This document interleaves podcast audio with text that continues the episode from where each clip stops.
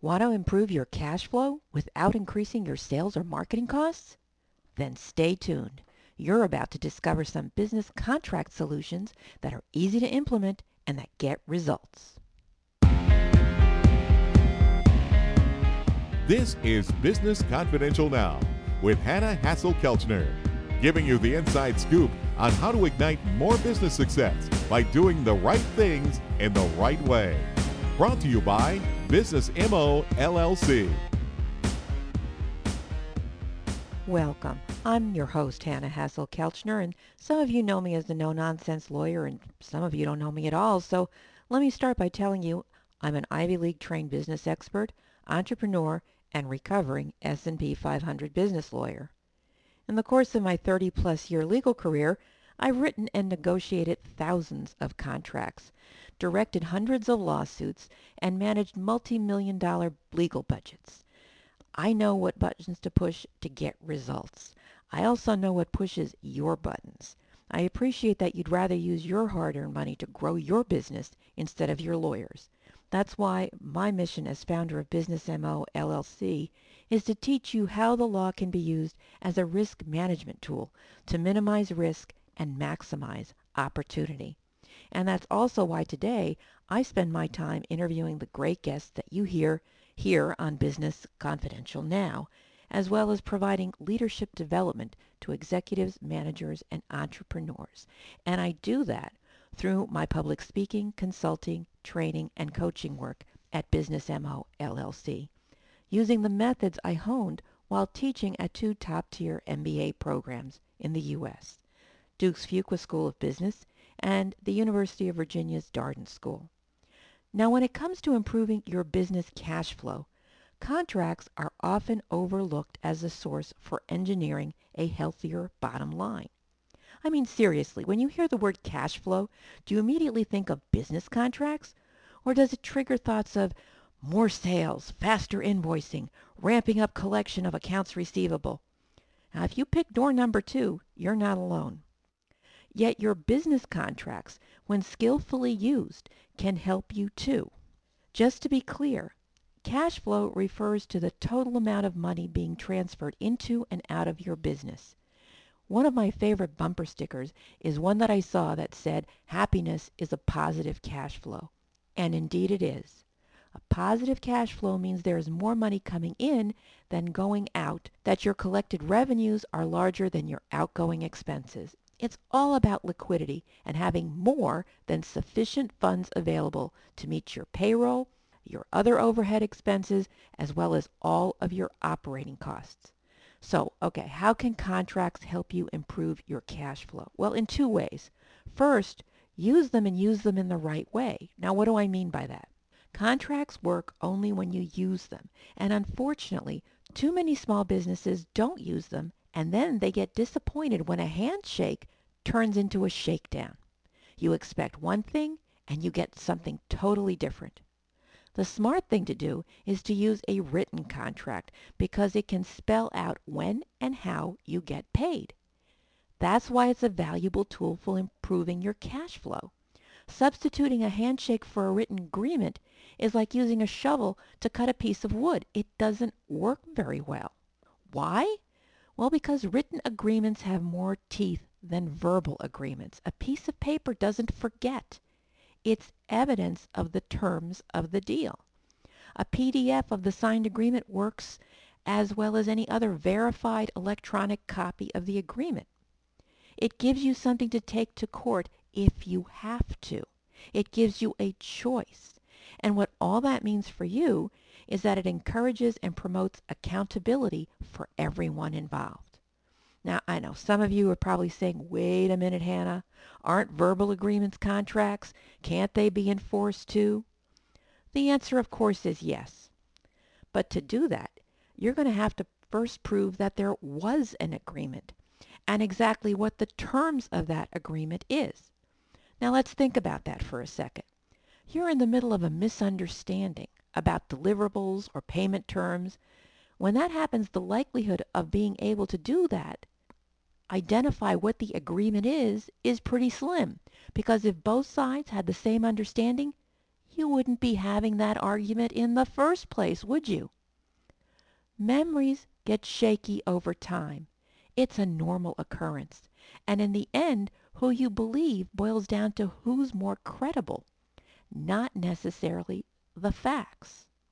Now, when you have a contract that's signed by everyone involved, it's a shortcut that saves time. And it can also be used as a handy reminder if things start to go sideways in the middle of a project.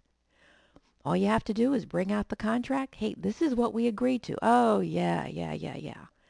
I've always said that the best contract is one you negotiate, sign, and never have to look at again because the process of negotiation puts you all on the same page. But just as good fences make good neighbors, a written document is a great reminder of who's responsible for what in a transaction. Now, the second way a contract can improve your cash flow is by having your own set of standardized agreements for your routine transactions. Standardization provides consistency from one transaction to the next, and that's good for your business. Terms and conditions of sale, terms and conditions of purchase, those are common templates that every business, including startups, need. Because to make sure you get consistently paid in a timely manner, it's important to use your terms and conditions of sale whenever you can. So having your lawyer draft a set that you can use in those routine transactions is a smart investment. It can pay handsome dividends because you'll have more control over your payment terms and that translates into improved cash flow. And it's in those payment terms that contracts can really shine and where procurement professionals, purchasing agents, spend a fair amount of their time negotiating long payment terms in their favor. So take a page from their playbook, but flip it to find ways that tighten up and shorten payment terms in your favor. Here's four ways that you can do it. If you're the seller and your standard terms and conditions of sale allow for payment in 60 days, tighten it up shorten the cycle to 45 or 30 days to bring the cash in quicker. Another way, provide incentives for quicker payment.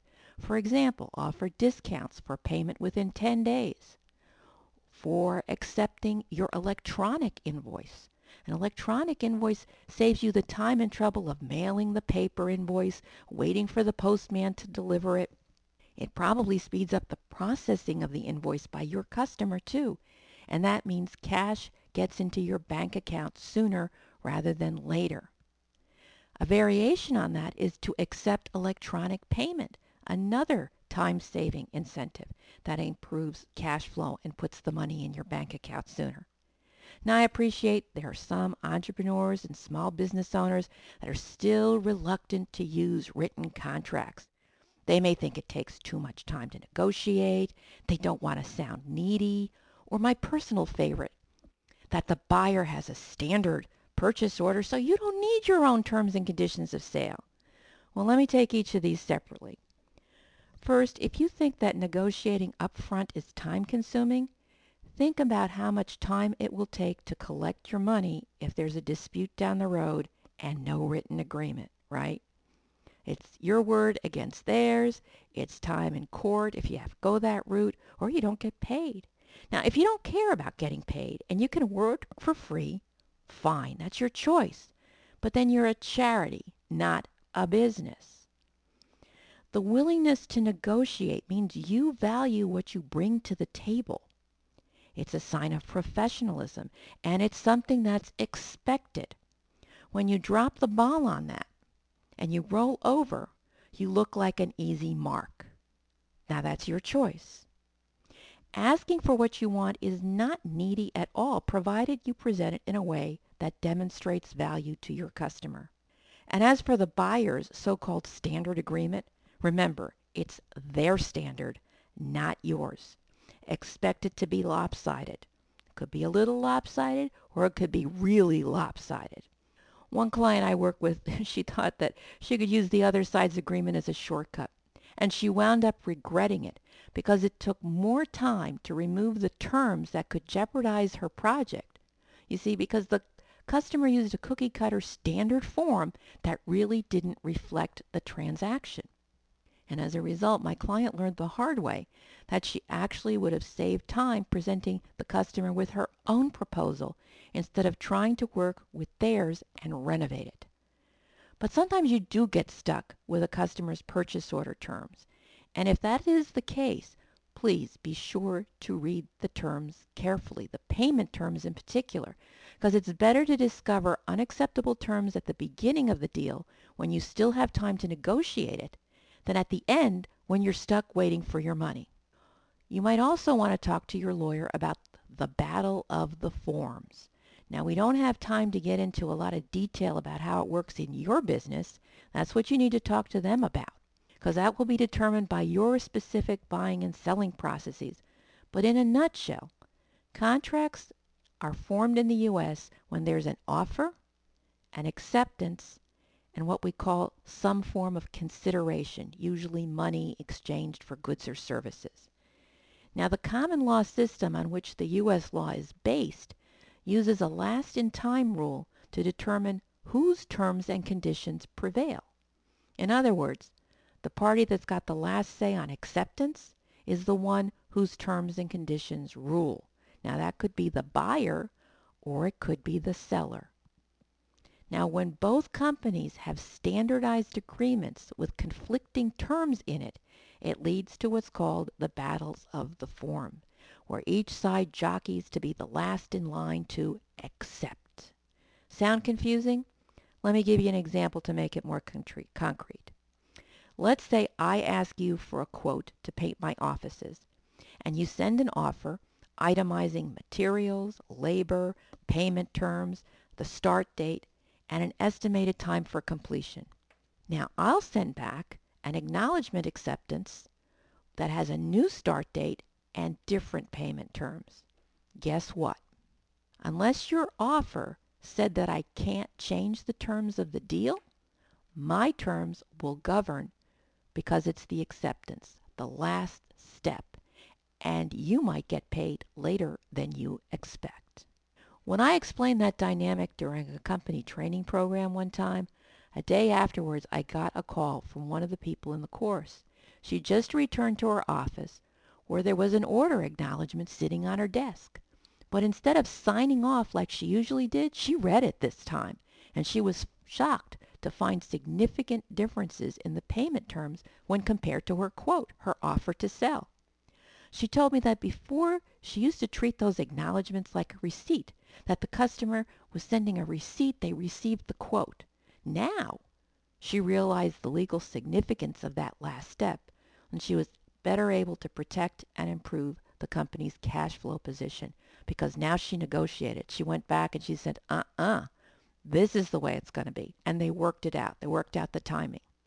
Now, the last contract solution I want to share with you for improving your cash flow before wrapping up is also known as a bank line of credit or a loan. Oh, gee, Hannah, and I, we could have just started with that one, right? No, because every smart business banker will first examine the processes in your business before granting credit. See, a good business banker is a business partner who's always going to look for ways to help you improve your business and your processes. So you can make it easier for your banker to show you the money by doing it first. Tighten up your own contract terms. Use a contract. Tighten up your invoicing practices and collection practices first. Because see, the bottom line here is that contracts are an often overlooked resource by entrepreneurs, small businesses, and startups for engineering a healthier bottom line. Be smart. Use them wisely to protect and to improve your cash flow. You've been listening to Business Confidential Now with Hanna Hasl-Kelchner. Follow us on Twitter and Facebook. And if you found this episode to be helpful, please leave a comment and share it with a friend. Thank you for joining me today. You can get more information about today's guest and the show notes on our website, businessconfidentialradio.com. And connect with me on social media. I'd love to hear from you and stay in touch. Next week, Business Confidential Now with Hanna Hasl-Kelchner will be back with more business information and inside scoop you need to succeed in your business. Till then,